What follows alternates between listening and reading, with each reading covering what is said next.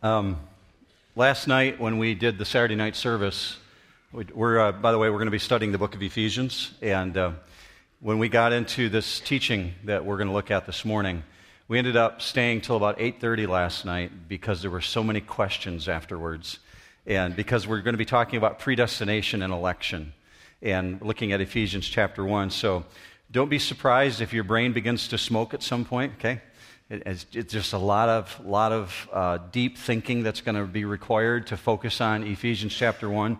And there's a very specific reason that I've chosen this particular passage to look at. Because we're on the, the threshold of a brand new year. And with 2013 is a, a brand new beginning, 2012 is gone as great as that year was. I personally believe it was a great year. Everything may not have gone the way that you wanted it to, but we had food on the tables, we had lung, air in our lungs, and, and, a capacity to work and to serve. And so it's been a great year, but 2013 has wonderful opportunities before us. We don't know what God holds in store, but I believe He wants to do powerful things. And I believe that you can have the best year ever of your life. If you'll approach this passage of Scripture the same way I'm looking at it and understanding what God wants to do through you, and what He's done for you, it'll radically change your thinking. So I don't want to take this lightly. I'm going to ask you to pray with me that we will approach this passage appropriately and that God's Spirit would be the one who would teach us. So would you join me in doing that? Father, regardless of what last year held or the year before that, I believe what you have in store for each of us individually and for your church can be the best year ever. You are the God who says you want to work powerfully through those who are loyal and faithful to you. Even when things seem like they are causing us to despair, Father, you say you're still at work. So, Father, what we ask is that you would make that true in our life this morning and in the week ahead of us, in the month ahead of us, that you will give us a capacity to see you at work in the midst of every circumstance every situation, no matter if it's a victory or a defeat from our perspective, God, we ask that you would be at work, that you would accomplish your purposes. So, Father, I ask that through the power of your Holy Spirit, you'll give us a fresh set of eyes this morning, a fresh set of ears, and a heart attitude that's tuned into you. God, I ask this in Jesus' name. Amen. My cousin Pat um, when we were teenagers, decided he wanted to try and raise some ducks. And so I became familiar with the habits and activities of ducks uh, just because I spent a lot of time with my cousin Pat. We did a lot of fishing and hunting together. And I learned very quickly that ducks have a particular habit when babies are born, baby ducklings are hatched. They are immediately imprinted.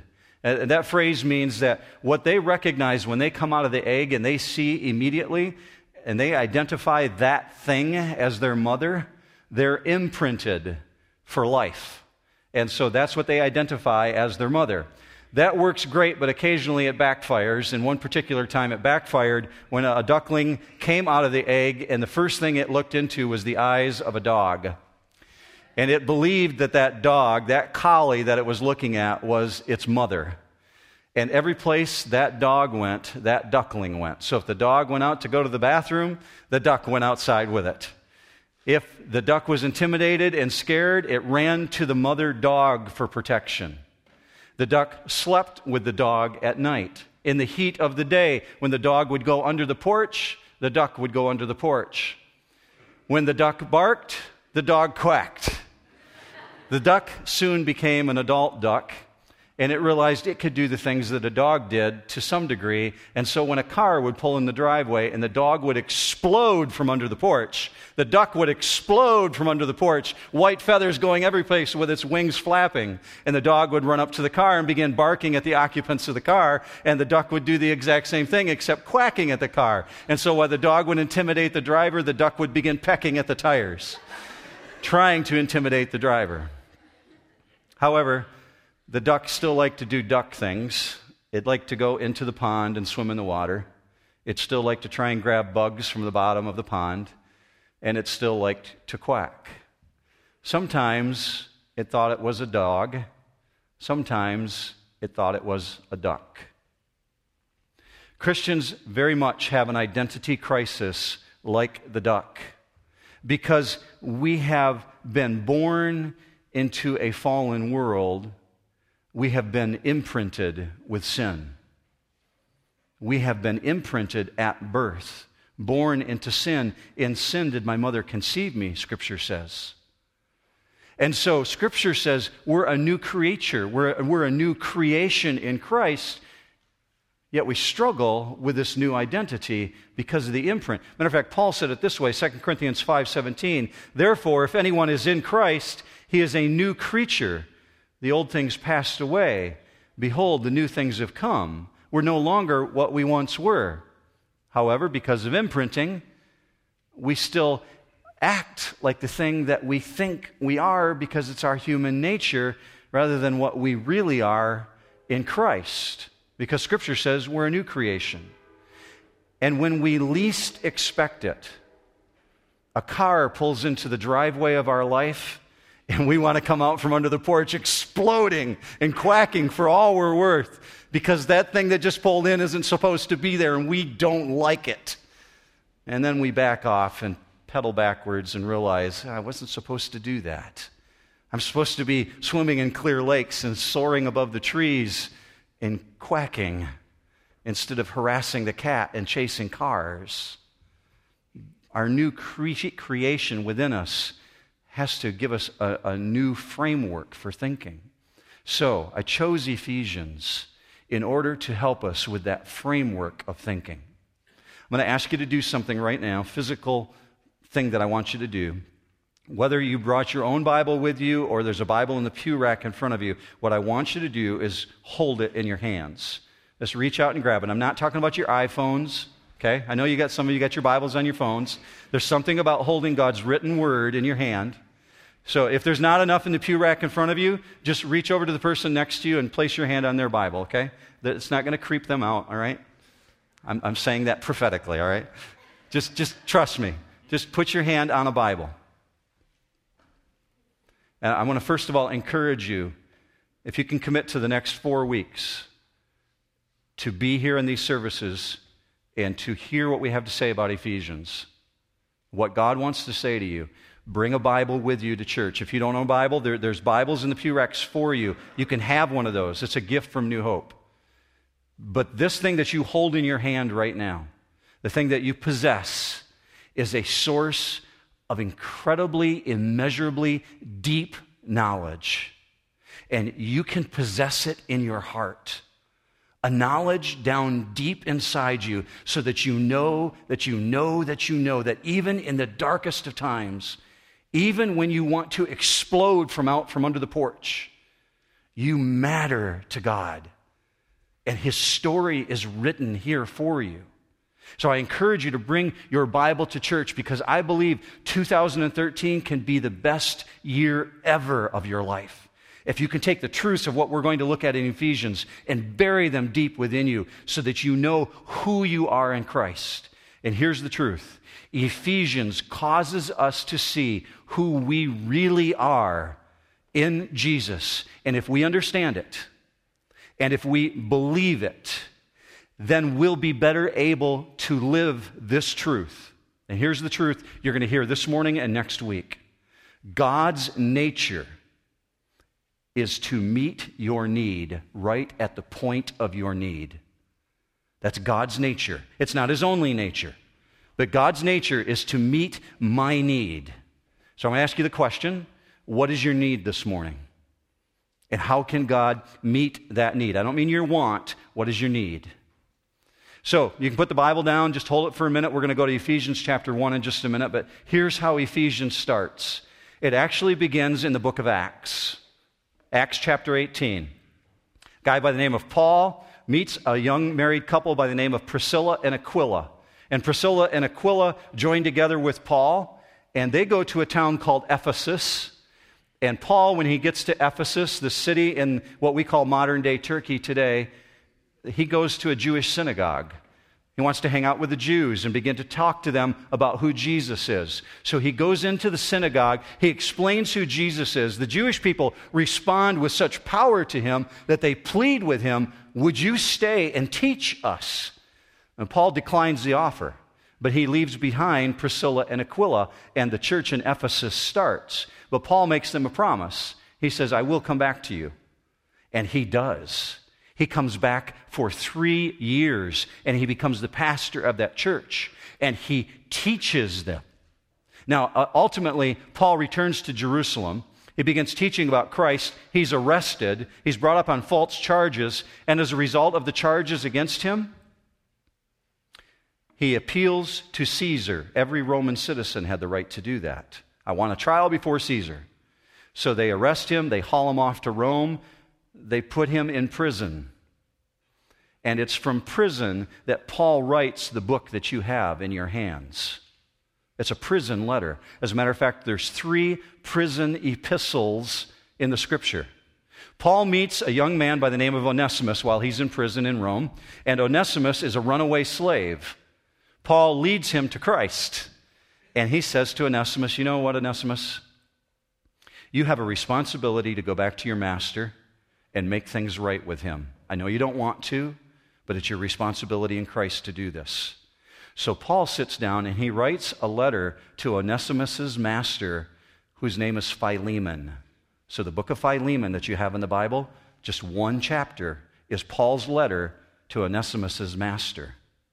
And while he's on his way to see his master, Paul realizes that he has to go through a city called Colossae. So Paul writes a letter called Colossians, the book of Colossians.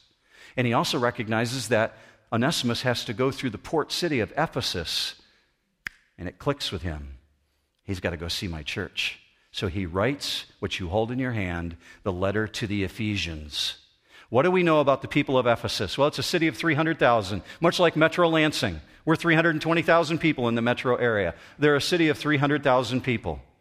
And in this city of 300,000 people, it's extremely abundant. It's a capital city of a Roman province. As a matter of fact, what we call modern day Turkey within the region of Syria, they had control because they are a leading trade center. A very, very wealthy, beautiful, sophisticated city, but pagan to the core. And they really needed Christ in that city. Now, for Paul, the possibility of execution is very real. He's just within years, or maybe even months by the time this is written, of his life coming to an end. You would never guess what you hold in your hands has been written by a man who's held in chains because his heart and his mind is focused on the kingdom of God, not on the fact that he's sitting in chains. And he's about to take us to the very throne room of God. And if you've never seen it this way before, I want you to see it this way. He's about to show you the vast storehouse of treasure that belongs to you who are in Jesus Christ. Go with me now to Ephesians chapter 1 and verse 1. You'll see it up on the screen as well. Ephesians chapter 1 verse 1 starts this way Paul, an apostle of Christ Jesus, by the will of God, to the saints who are at Ephesus and who are faithful in Christ Jesus. Grace to you and peace from God our Father and the Lord Jesus Christ. So right away, we got this dual source of authority.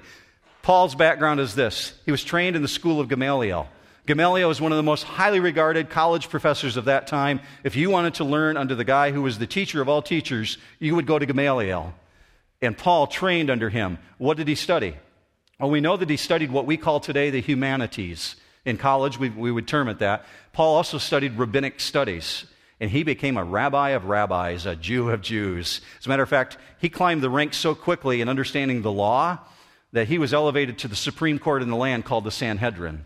And the Sanhedrin recognized he was so gifted that they sent him out on their behalf to represent them to interpret the law. Paul was a powerful intellectual individual. But that's not what he cites here. He says, I'm an apostle.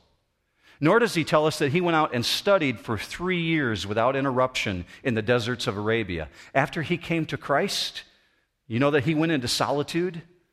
He was so shocked with the things that he had uncovered and the truth that he saw. He went into the deserts in Arabia by himself and studied for three years to make sure he got everything right and understood it the way that it was. And then when he came out, he became the co pastor of a church along with Barnabas in the region of Syria. So Paul tells us, though, that he's writing with the authority of apostle. What is that? Apostolos. The definition on the screen you'll see means one that has been sent.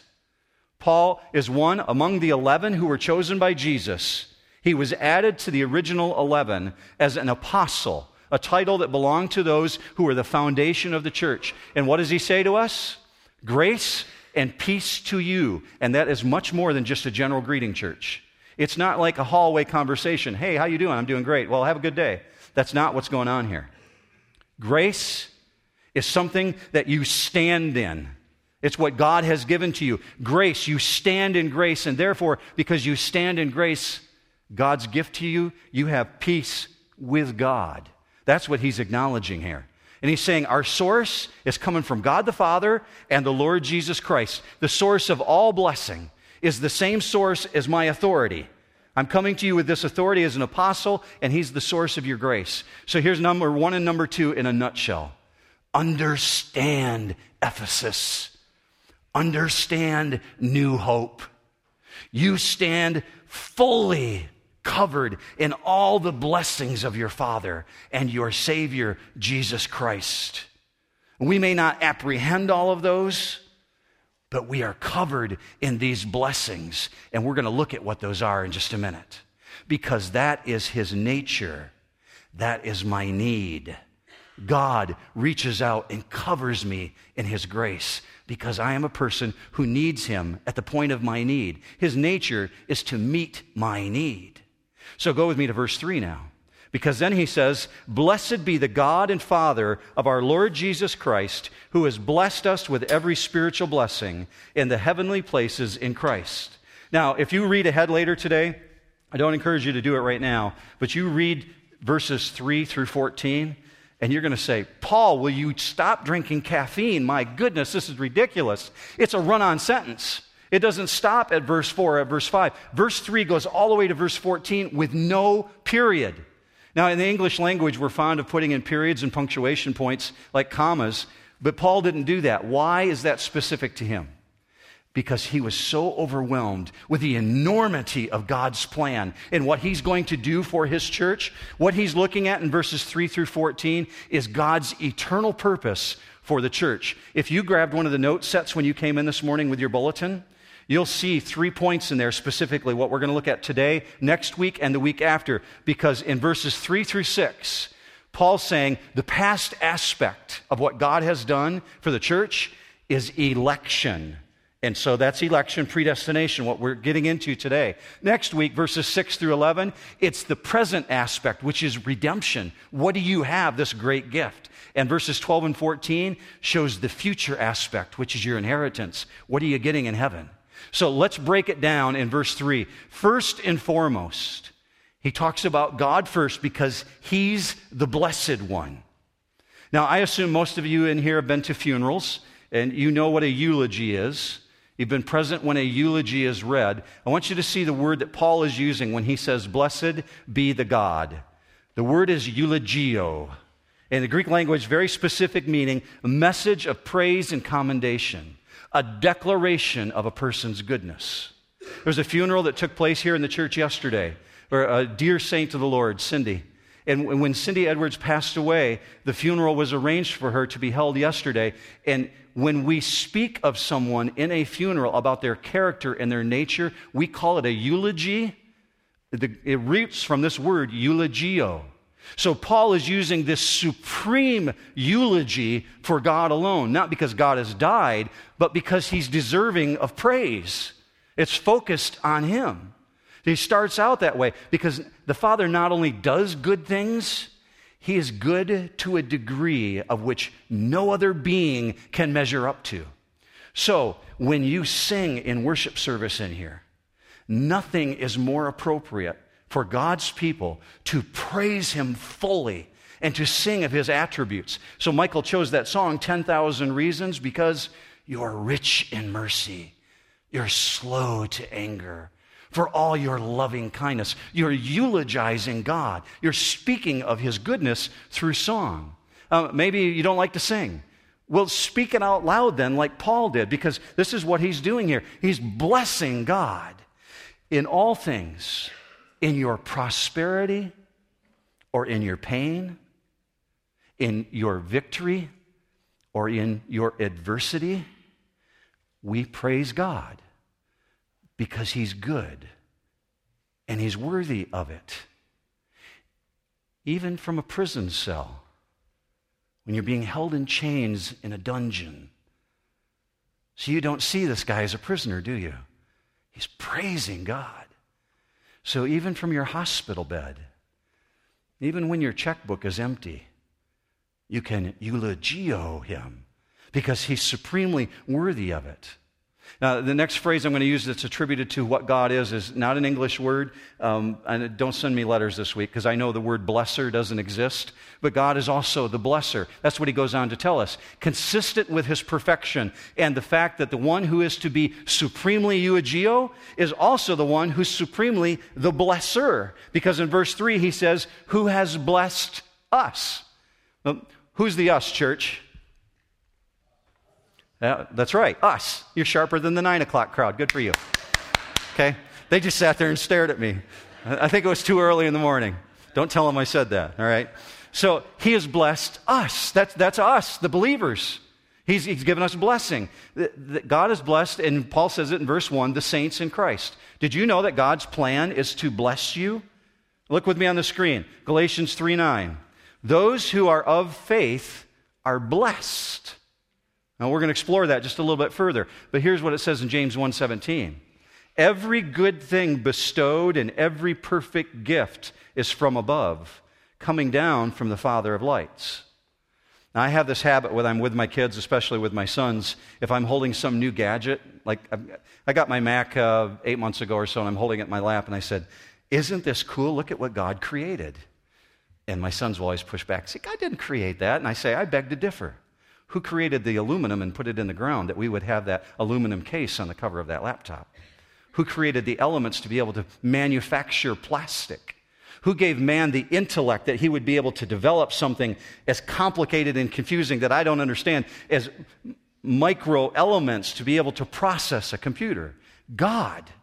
Now, what we do with those things is corrupt it. We cause some things that are good to be used for evil. But God says every good thing bestowed and every perfect gift is from above. I don't know if you can apply that to chocolate milkshakes or not, but I'm, I'm thinking God says every good thing, every perfect gift, anything that's good in your life is from God. Every blessing. So, God alone blesses you because He is the source of all blessing. Now, here's how we need to get this straight in our head. When we eulogio God, when we bless God, we speak good of Him. When He blesses us, He transfers good things to us. So we speak good of Him, He returns that with action towards us. We bless Him with words, He blesses us with action because all we can do is speak well of Him. In and of ourselves, we have nothing, and God needs nothing. So He looks at us as people who can't necessarily give Him anything other than how we witness and how we speak of Him. And he takes that as praise. And in turn, when we bless him, he in himself lacks nothing, but he can give back. So when he blesses us, the situation is reversed. He, he turns action back to us because that is his nature. That is my need to meet me right at the point of my need. So, verse 3 goes on to say, What are those things that he blesses you with? With every spiritual blessing. Uh, it's in your notes, but it's not going to be on the screen. The word pneumatikos. And every time the word spiritual blessing is used in the Bible, it's always associated with an activity of the Holy Spirit. And, and the Holy Spirit, meaning He's the origin or the source of all these blessings that come to you. So let's go on. Verse 3 also says where it's located in the heavenly places.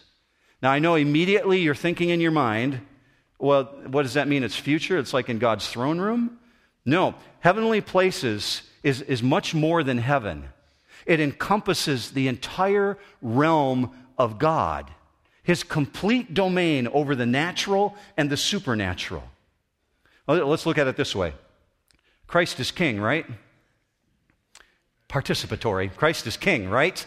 Okay, so if Christ is king, we are citizens of his realm. His realm is not only the heavenly places where he dwells, but he's Lord and Master over everything. Uh, let me expand on it this way. If I travel overseas to go abroad and I get a passport, I leave our country and go to another country, I'm still an American citizen. I'm no less an American citizen standing in Africa or in the Antarctic than what I am in the United States. And the passport is merely, merely validation of that. So I'm entitled to all the rights and privileges that citizenship holds. In some countries, if I can get into an embassy, I'm entitled to all those things because I'm an American citizen. It doesn't change what I am, even if I'm in a foreign land. Now, the same is true as citizens of God's dominion. Christians hold all the rights and all the privileges that citizenship grants to us, even while we're living in a strange and foreign land. We're still under God's realm, still in His dominion. So here's the key to living as a heavenly citizen while living in a very unheavenly situation, planet Earth, a fallen world. And the key is this walking by the power of the Holy Spirit, which God says we receive our God's actions toward us by living in the power of His Spirit when we're in communion with Him. Well, that comes through working through His Word, being in prayer, walking in a holy way, a holy life. So he tells us where this all comes from is in Christ. That's how he ends verse 3. The instrument is Jesus.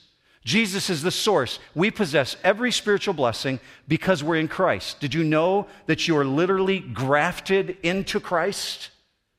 That's what the scriptures tell us this right here. 1 Corinthians 6:17. The one who joins himself to the Lord, that's the word graft, to the Lord is one spirit with him. That means where you go, he goes with you.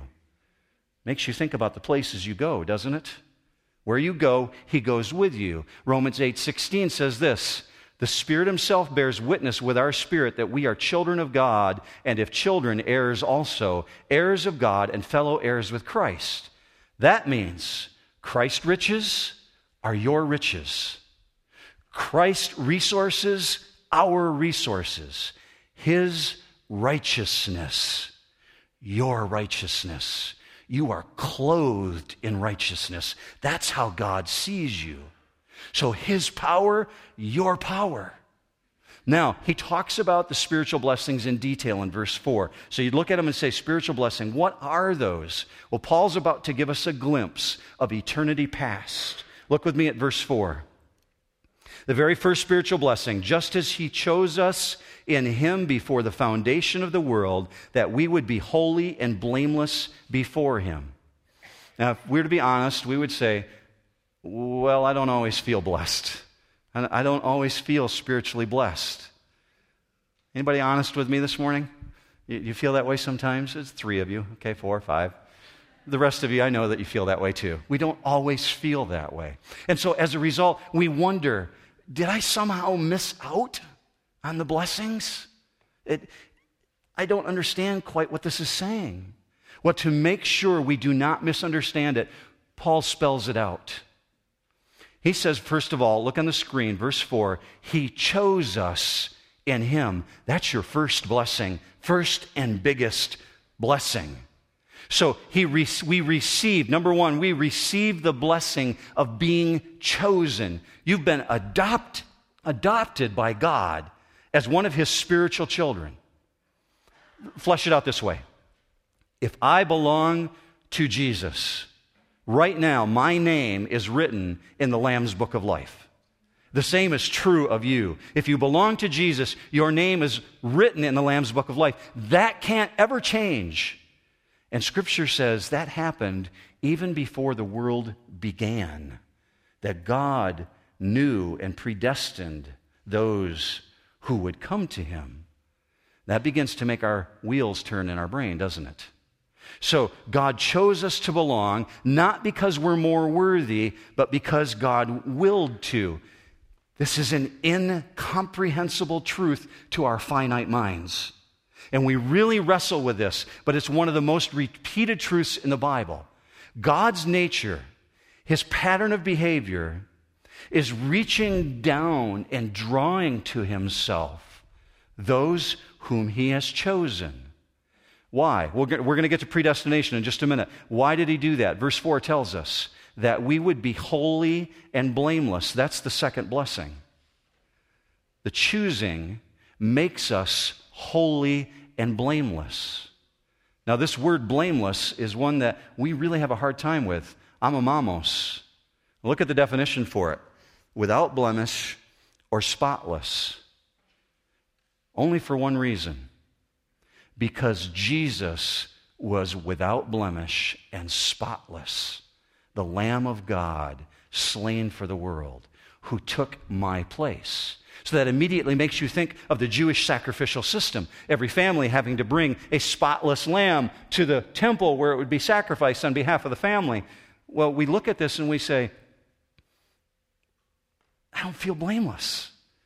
Matter of fact, I feel pretty spotted. Why? Well, we know in our daily living, we are far from God's holy standard.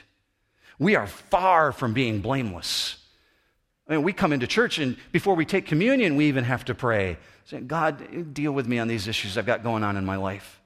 So we don't feel blameless, but the truth of Scripture is the unworthy have been declared worthy. So what's Paul talking about here? He's talking about our position, not our practice. Yes, we're supposed to be working towards being holy, keep striving towards the full measure of the maturity of Christ. But he's talking about our position, who we have become in Jesus Christ. That's why your salvation is secure and Satan himself cannot take it away. Because your salvation is in Jesus Christ and what he accomplished for you, not what you have done on your own. It's not possible. So, number three, the third blessing takes me so far beyond my comprehension that my brain hurts when I try and think about it. It takes me beyond understanding, but I do grasp the consequence of it. In Christ, I have his righteousness imputed to me at the moment of salvation. Instantly, my sins are separated as far as the east is from the west. That is what is true for you as well.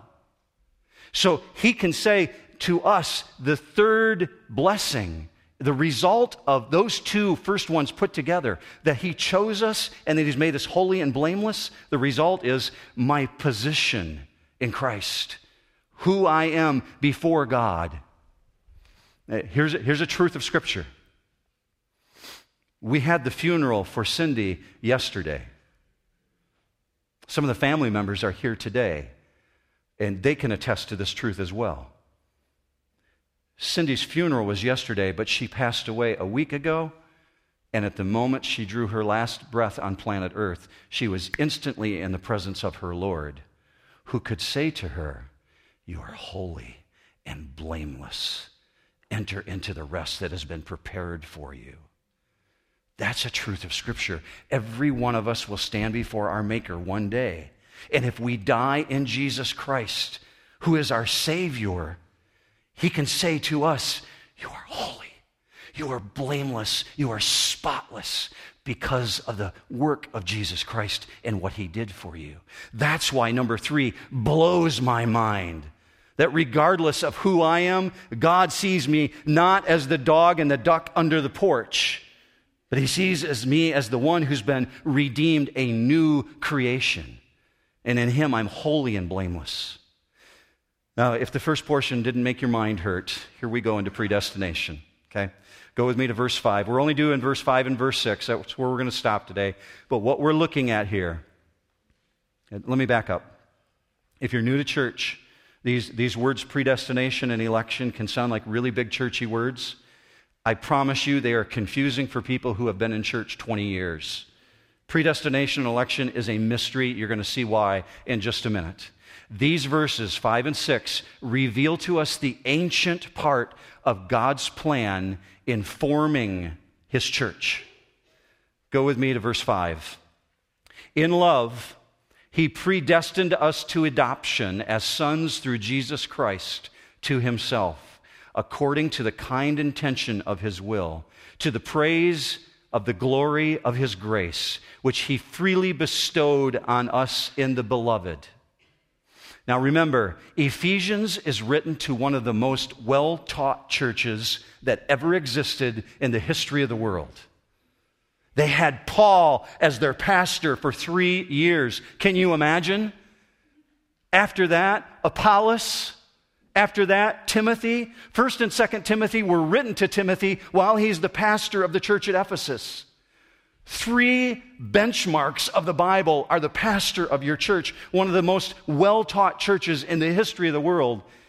Paul personally spent three years teaching them, and yet here you see that he neither defines nor defends these positions. He simply declares them as truth. Unapologetically, he calls truth truth. So, here's the three forms of election that we find in the Bible. Three types. It's in your notes. You're going to see it on the screen as well. Three times of election. The first one is theocratic election. Uh, that is when God is dealing with mankind, like when he dealt with Moses and the children of Israel. It was a theocratic decision on the part of God to choose that nation for himself. Here's an example of that. It comes from Deuteronomy 7 6. The Lord your God has chosen you to be a people. See the word chosen? And we have no problem when God elects that, right, that way. He's elected them. God has chosen you to be a people for his own possession out of all the peoples who are on the face of the earth. Understand that had no bearing on their personal salvation. What he's talking about is they would be the representatives for him on planet Earth. Racial descent from Abraham does not mean spiritual descent. They are not entitled to eternal life with God. They were a chosen people to represent God on planet Earth. So that is theocratic election. Vocational election. Vocational election is when God chooses someone for a specific calling. And think of the tribe of Levi. Got 12 tribes, the sons of Israel. God says, you know what, you guys right there, Levi, your descendants are going to be the servants before me in the synagogue, in the temple. Vocationally, I have chosen you. But that's not a guarantee of salvation either, is it? God chose the 12 disciples. Jesus himself chose 12 disciples. He elected them to come and work with him vocationally, but only 11 of them got it, right? One blew it off said, no, no, no, I'm not going there. I'm not interested. Judas walked away, even though God had vocationally chose him. So we have the third form, which is the ultimate form of election, which is salvation. And Jesus himself spoke to this a number of times. Specifically, we see it right here in John 6. John 6 44, he said this No one can come to me unless the Father who sent me draws him. What's Jesus talking about here? Jesus is telling us exactly what Paul is speaking of in verse 5. The, the Greek word that's associated with this is the word helikuo. And helikuo is talking about an insatiable drawing. Look, at the definition, actually, the way that the ancient Greeks used it. It's the idea of an irresistible force. And it was used in ancient Greek literature of a desperately hungry individual being drawn to the food. Now, they didn't necessarily have to take the food, nobody forced it into their mouth, but they're drawn to it. Let me use a more modern illustration. We have salvage yards. Forgive me for the very weak analogy, but this, this is one that will help us get our mind around this. We have salvage yards, and in those salvage yards, like there's one here in Lansing on the north end, they have huge electromagnetic uh, units that will draw metal. Now, when the power is turned on to that electromagnet, Uh, there's a hum. You can hear it in the yard when you're standing there. I've been there myself. And all the ferrous metals, all the raw base steels are drawn to the power of that magnet. Now, if we think in terms of how God draws us, we could say, here's the weak part. We have a base metal in us that has tuned us into God. This base metal, God says in Romans 1, makes man without an excuse. God says he has placed eternity in the mind and the heart of man. Romans 1 says that there is no one, no one who will stand before me without excuse saying, I didn't know. God says, My creation revealed it, my word revealed it, you will be without excuse. So, this helikuo is talking about this irresistible force God has placed within us. Here's an even weaker part of the illustration God is the North Pole, and your internal compass is tuned to Him. But we choose to ignore that drawing at times. Aluminum in the yard is not drawn by the magnet's power. It just rejects it, even though it's a metal. So here's the concept election draws God, draws, draws to God those whom he predetermined, yet the same presence has no effect on other people. And that is a mystery. Such a mystery that it, it's, it's so hard to quantify in our mind. And here's the temptation for us as humans the temptation is to think, Mark, that sounds like God's choosing sides for basketball.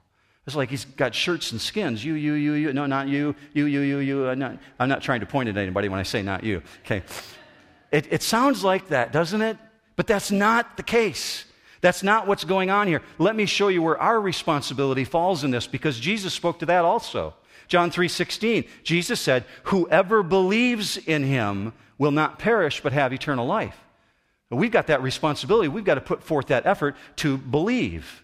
Now, Jesus goes one step further and he gives us both truths in one verse. Look with me on the screen at John 6 37. All that the Father gives me shall come. Sounds like predestination, right? All that the Father gives me shall come to me, and the one who comes to me, meaning you got responsibility, I will certainly not cast out. Now, this is the problem. It feels like God's election and man's free will are at opposite ends and irreconcilable truths. And from our limited perspective, this is why we had an hour of question and answer last night in the Saturday night service. From our limited perspective, they are opposite and irreconcilable. And the danger is in attempting to reconcile these two objectives, and it ends in compromising one truth in favor of another, and thereby a weakening of God's word. Let this rest with you. Verse 4 says, He chose us. Here's a much bigger issue God not only chose us by Himself, but for Himself. What does that mean? His primary purpose in election is the praise of His own glory, the eulogio, to declare His goodness God elected us before the creation, before the fall, before the covenants, before the law, before the crucifixion, before the resurrection, before your birth. So, Mark, before March 28th, it doesn't matter what year, He chose me. My responsibility was to respond to that choosing. Above all, He's elected us for His glory. And you'd say, Mark, where do you get that from? Now, Scripture speaks very clearly to it, but here's one example 2 Timothy 1 9. God has saved us and called us with a holy calling, not according to our works, but according to his own purpose. God's plan. Now, this is the struggle.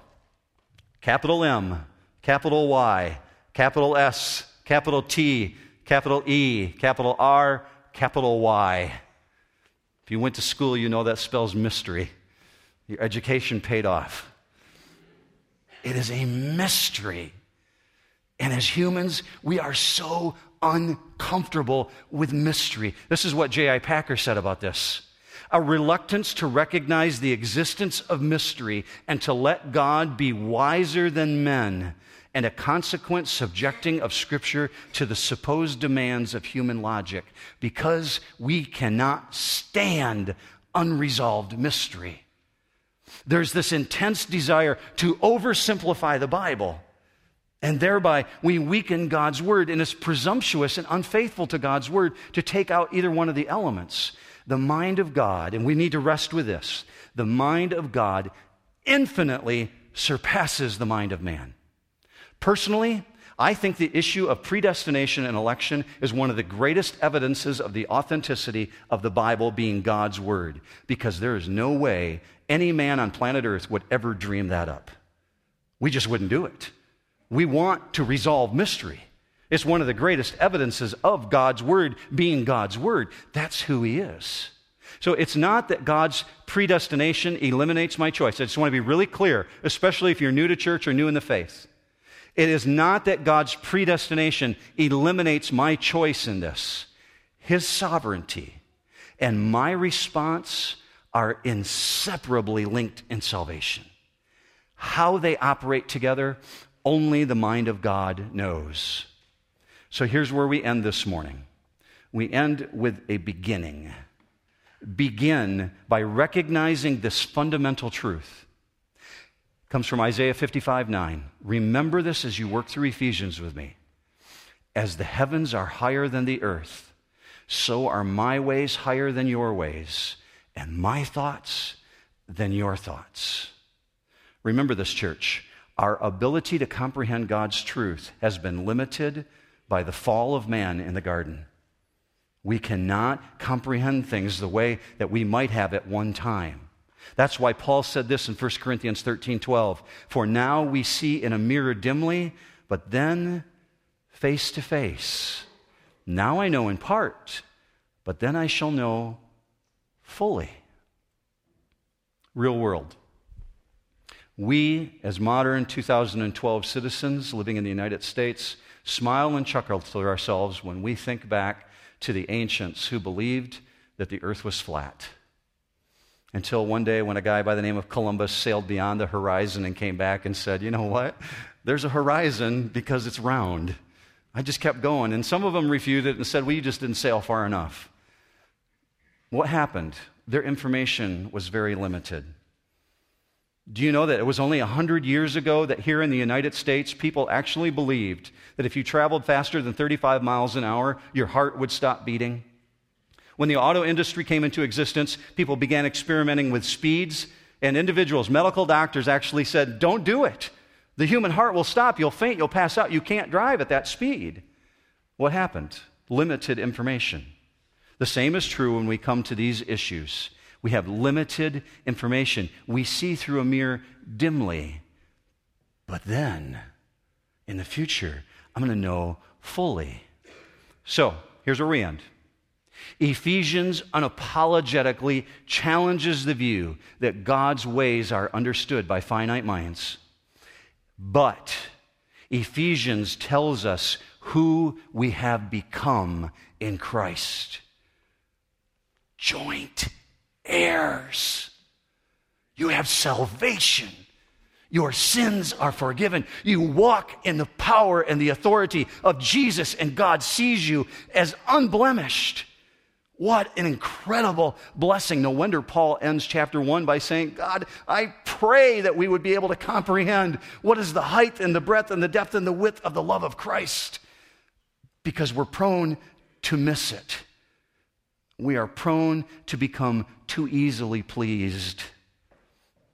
This is what C.S. Lewis said. We are like an ignorant child who wants to go on making mud pies in a slum because he cannot imagine what is meant by the offer of a holiday at the sea. We are far too easily pleased.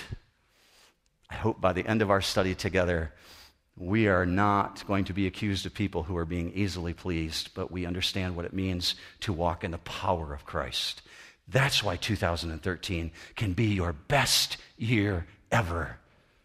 You are the redeemed of God.